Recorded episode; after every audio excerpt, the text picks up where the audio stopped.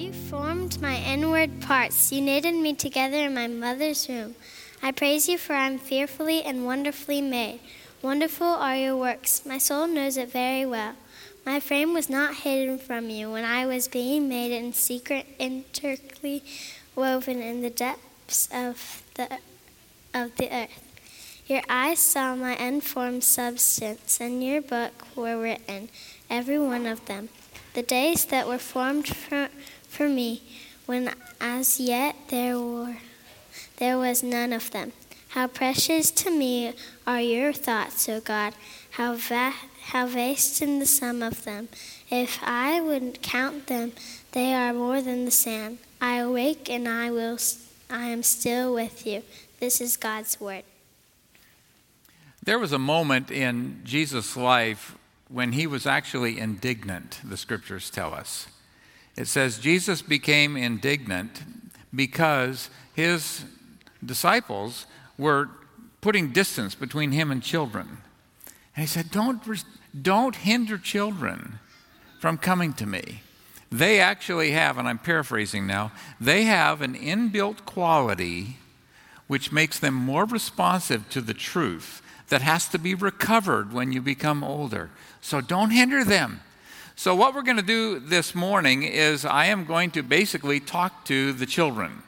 And I'm going to share with them some things.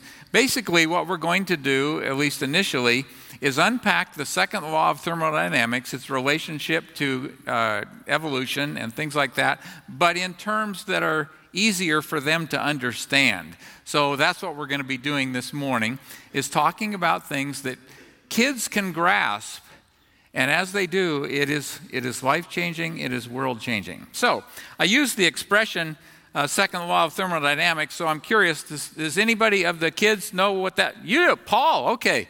Uh, so, stand up here a minute. So, you know what the second law of thermodynamics is? What is it? All things proceed toward entropy. All things proceed toward entropy, right? I guess. hey, so entropy, that's kind of a I don't know, kind of a fancy word. Can you kind of dial that down for us and explain what does that mean? Entropy means all all things eventually break down. Yeah, exactly. Things break. Thank you so much, Paul. That was great. So yes, things break down, things fall apart, things deteriorate. So what I'm going to do is actually show you in a uh, in a visual way how the second law of thermodynamics works and how it relates to creation. So we're going to start here with some blocks. And as you can see, these are all just kind of random, but I'm going to see if I can sort them a little bit and uh, learn some things. So, what I'm doing is creating a stack. Thank you, I appreciate your help. Oh, yeah, so this looks like, yeah, okay, I've got this, and I'm going to let you see what I'm doing so that you can see this here is a stack of ones that are different sizes. Oh, that's interesting. It has some kind of bevel on it. That's weird. Okay. So, anyway, I've got a bunch of blocks here, and some of these blocks are actually, they look like a matched set.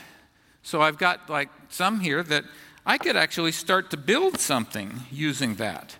So, let's do that.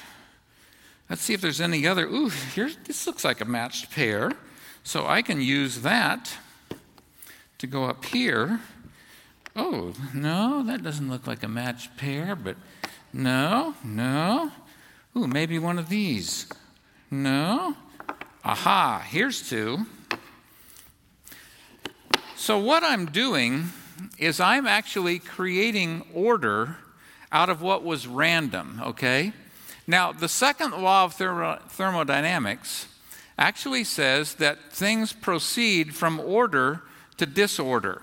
So, as an example, uh, in, on the property where we live, behind us to the east, there is a barn.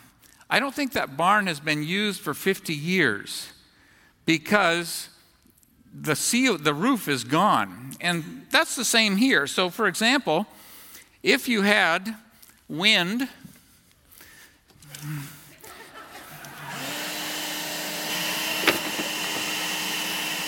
what you can see is that it's proceeding toward entropy. In other words, it's starting to break down. And if there's an earthquake, as you can see, it's starting to break down. And eventually, over time, this will just become random with the weather and so on. That's proceeding toward entropy. Something that was organized becomes disorganized and random.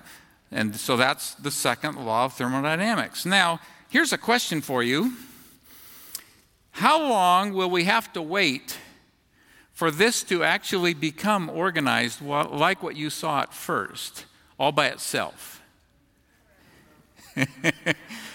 yeah, forever. It's never going to do that. It's never going to just become organized by itself. For one, there's uh, not uh, it does, it's not able to access energy, but I can supply some energy, can't I? I can go, okay, let's see here. Let's organize the pieces. Let's find some that match. And so, what's happening right now is I am using my body as an engine to move parts, and I'm able to use design, use intelligence to figure out, oh, those two match the same height. So that will work well. Now, I noticed one here. Yeah, here's one that's got a bevel on the top.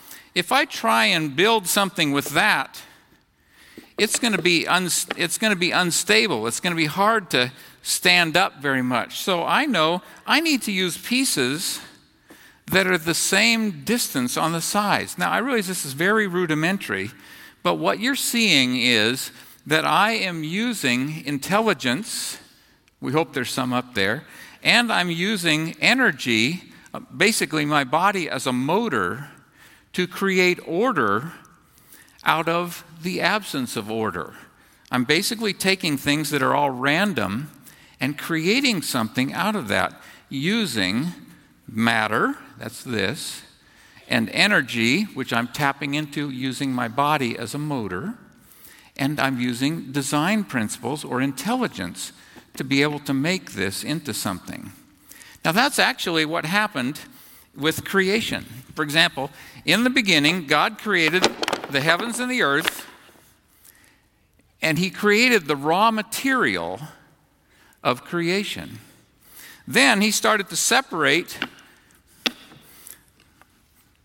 the different pieces of that initially into light and darkness. And so here I'm going through a, pro- a process in which I'm deciding, all right, which are the ones that are matched pairs? I'm organizing this so that I can build a structure. And that's what God did. He said, Let there be light, and there was light. And God separated the night from the darkness. He's actually distinguishing pieces. Then God said, this is uh, another day later, let the waters teem with swarms of living creatures, let birds fly above the earth in the open expanse of the heavens. And God created the great sea monsters and every living creature that moves, with which the waters swarmed after their kind, and every winged bird after its kind. And God saw that it was good. And so God was creating something far more complex than these simple structures that I've just shown you. He was creating something far more complex by tapping into the matter, using himself as the engine, and using his mind as the design principle. And he was creating life. And no amount of time when it's random is going to create something. It just doesn't happen that way because everything proceeds towards entropy. And the only way you can overcome that is with energy and design. And that's what God did when He created this world. Uh, there's one other component I haven't told you about. It says, Then God, this is from verse 7 of chapter 2, then the Lord formed man of dust from the ground. So He actually took particles from the earth and He moved them and maneuvered them in a certain way to where you saw basically a human body. That was Adam's. Something far more sophisticated than just some blocks. And then God did this, which is the fourth component. He breathed into him the breath of life. Life doesn't just happen. No amount of time waiting for these blocks to organize themselves will produce order. But God created the matter, created the energy, used design, used his mind, which is infinitely wise, and then breathed into this thing he had created the breath of life, and he became Adam, the first man. So this couldn't have just happened. It was the product of those four things, including God designing. Now, I realize that what I've shown you is very rudimentary, so I would like you to just catch a glimpse of the sophisticated nature of what it is that God has created because it's not just a block set or even a Lego set. It's something far more complex and far more ingenious.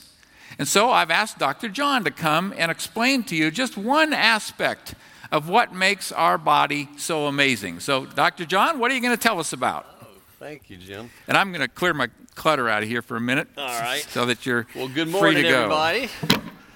Um, first thing I want you guys to think about is your favorite story. I remember when I was you guys' age, my favorite stories were Charlotte's Web and The Lion, the Witch, and the Wardrobe. And you know, the person who wrote the book, the person who created the story, is called the author of the story. And our world, from when it began till now, it's all God's story. He's the author of this story we're living in. But He didn't just write down words on the pages of a book, He spoke His story into existence. He spoke each character into existence. And it is an amazing gift to get to exist in his story. And guess what? You guys not only get to exist in his story, but you've been given a speaking part. And that means you have a very important role to play in his story. And he created you in your body with the role he wanted you to play in the story in mind when he created you. Now, um, in the Bible, in the book of Psalms, I know y'all kind of learned it this week. King David understood that God was the author of his story.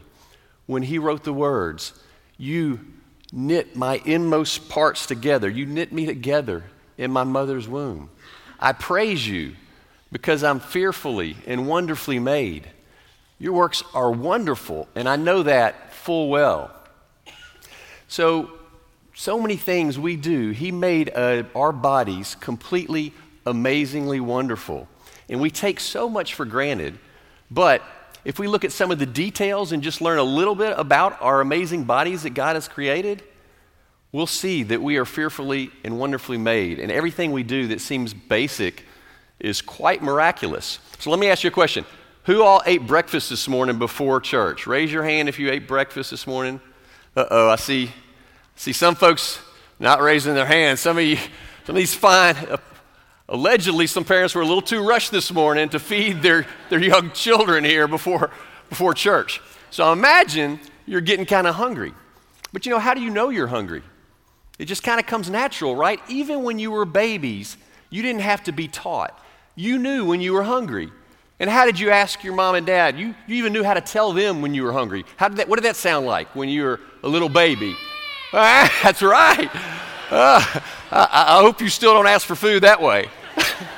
But that's right. We all know these things because they just come so natural. And that's because the one who manufactured us made it just natural for us. Who manufactured us? God, did. That's right. And He made us in amazing ways. Have you ever thought about to live, we have to breathe in air and we have to eat food, and it both goes through the mouth, and then it has to separate in completely different locations to keep us alive. You know, it's very easy to get numb to some of God's marvelous creation if we don't take the time to examine it. So let's examine together a little bit of this process of eating. So I want y'all to kind of work with me. How do we know that we're hungry? Well, we have little messengers all over our body. And they typically travel up the bloodstream to tell the brain its message when it needs to know it. And when you are hungry, those of you who didn't eat breakfast, your stomach's empty right now, and it's secreting one of these little messengers, these hormones. And so I want y'all to help me, kids. So, what we're going to do is we're going to travel up the bloodstream with our little hormone that the stomach secreted. So, y'all help me paddle up the bloodstream. Come on, let me see you paddling a little bit. Yeah, very good. We're paddling up. We're looking for the brain. I think I see the brain. Yeah, there's definitely a brain cell, a neuron. So, we're going to take this little hormone called ghrelin and we're going to throw it up to the brain. And now the brain absorbs this hormone and it knows, hey, I'm hungry. And so it tells its human, let's reach out for some food. So now pretend to reach out for something you really like to eat. Now I'm going to grab a good sushi roll. but really, it doesn't matter how pretty or how yummy it is. Your body's going to take that sushi roll or whatever you chose and turn it into three main ingredients. And the rest it's just going to get rid of when you go to the restroom. so take this food of choice, let's put it in our mouth, and y'all help me. Start eating. It's okay for this demonstration to smack away. And while you're chewing that up, your teeth are breaking that food down to smaller particles. And we have this amazing process of salivation where the saliva has some enzymes that start to uh, basically disassemble the food into one of the three main ingredients protein, fat, and sugar. And our bodies need all that. So it's getting kind of soupy. And so now we're going to swallow it. Take a big gulp. Let's hear you gulping. Mm, mm.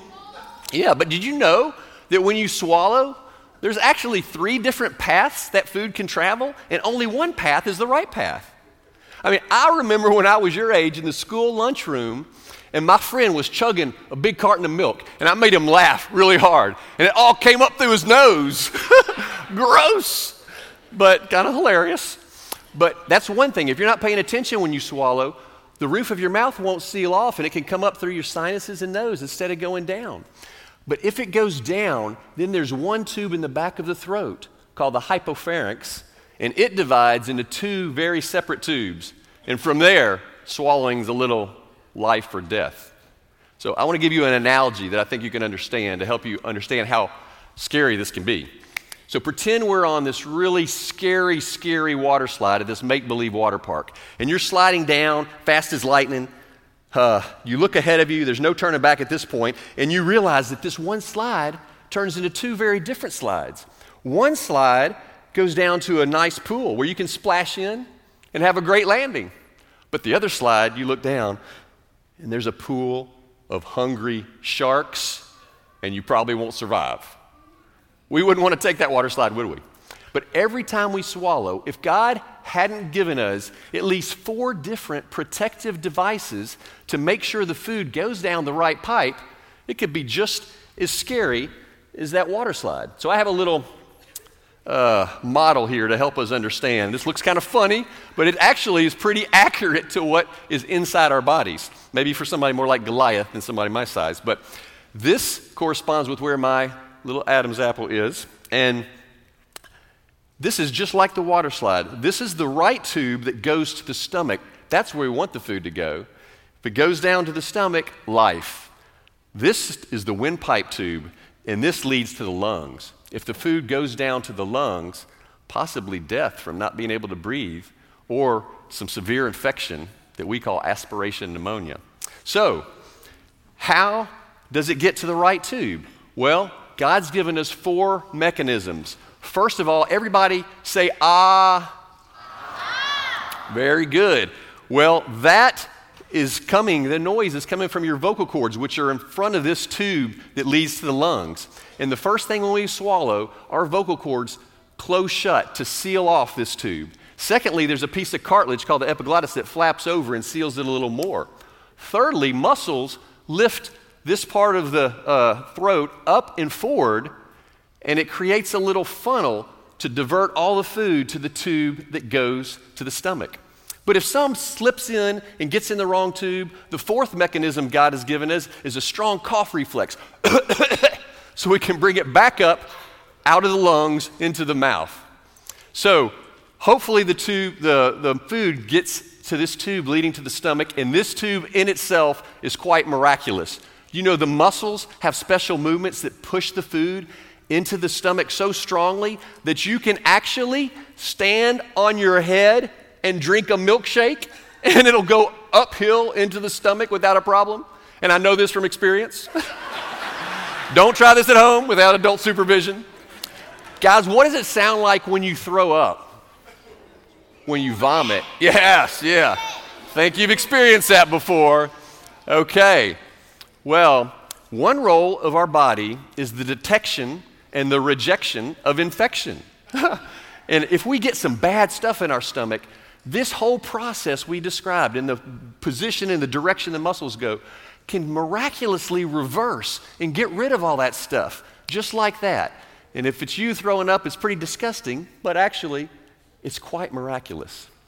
So I hope you can see that when we swallow, instead of just saying, man, that food tasted good, we probably should be saying, praise you, God.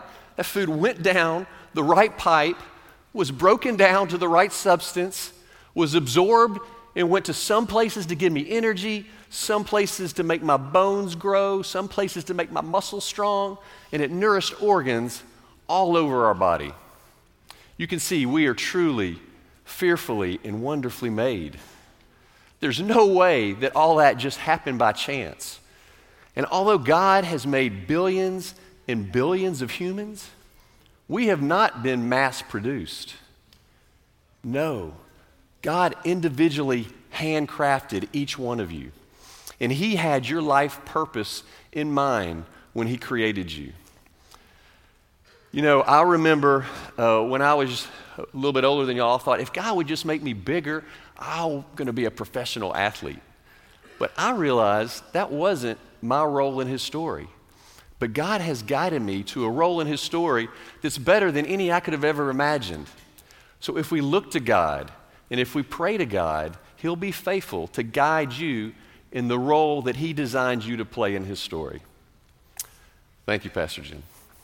Mm-hmm.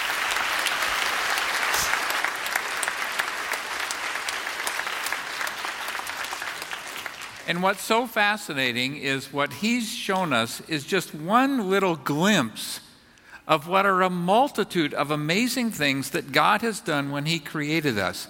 What's fascinating is that God created Adam from clay.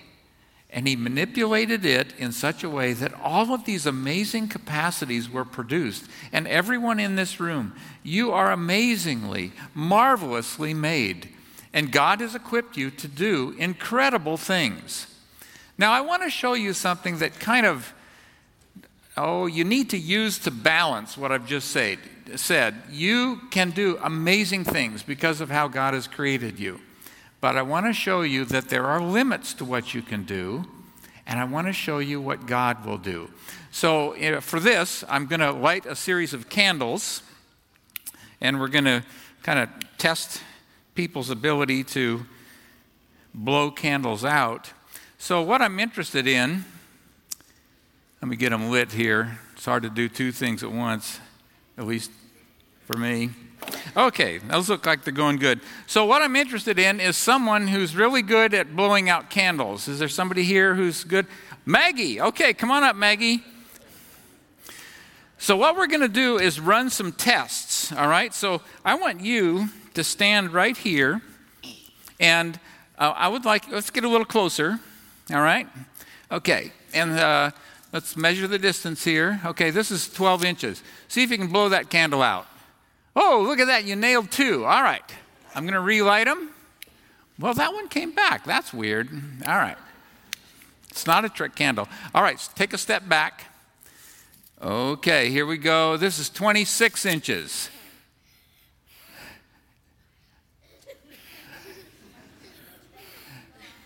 You're getting close. All right, let's come a little bit closer. Stop. There we go. Okay, this is 18 inches. All right, nailed it. That is good. You are a good candle blower outer. So, God has given you, and you remember, Dr. John told you all about the things that happen with your windpipe. Your lungs are compressing, and you're able to blow that air out. Now, look at that white line over there. Yeah, go ahead and stand there. So, um, a question I have for you you know, at 24 inches, you had trouble but at 18 inches, you were able to do it. Do you think you can blow the candles out from here? No way. If only I had an Arazuka. Pardon me, what did you just say? No way. If only I had an Arazuka. An Airzooka. Here, hold this a minute. I, I see if I got anything like that around. Oh, uh, yeah, here's an Airzooka. No way. I need a bigger one. I need a bigger one. Okay. Fortunately, I have one. Uh, what do you think? Does that look about right? Yes. Okay. All right, I'm going to go ahead and cock him here, and I'll take the microphone from you. And I'm going to set down the tape measure and uh, pray for this to go well. And all right, you got it kind of aimed in, you think? All right, go ahead and all right. Let's let's recock here a minute. All right, see what you can do there. Oh, very good. Well done. So you can go ahead and have a seat. What you've just seen is that and I don't know if I have the courage to let her take them all, but uh, after the service, you can come up and air Airzooka the rest, okay? All right. What you just saw is that we have limits. God has made us in an amazing way, but there are limits to what we can do. But what she was able to do from here with the Airzooka is a great illustration of how we can do amazing things through the wind that is the Holy Spirit. There's the Holy Spirit. When Jesus ascended into heaven, just before he left, he said, You're going to be my witnesses when the Holy Spirit comes. And then on the day of Pentecost, about 10 days later, the Holy Spirit came, and it was the sound of a rushing wind.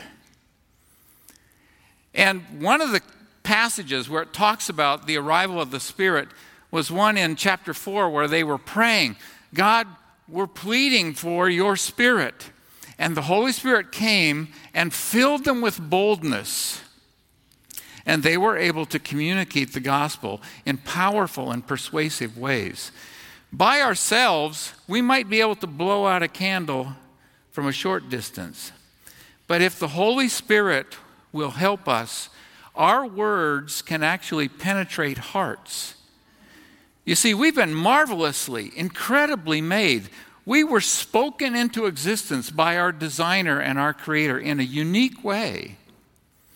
And God is willing to give us his spirit, who's like an Airzooka, who can help our words communicate the incredible truth that we didn't just arise out of the mud but we were created by our God. And that message can go out to people powered by His Spirit and go places that we could never take it just by ourselves. That's how amazing our God is. He made us in an amazing way, and He's willing to work with us to accomplish things that even go beyond our ability. That's who our God is. That's amazing. So praise God for all the things He has done. Let's pray.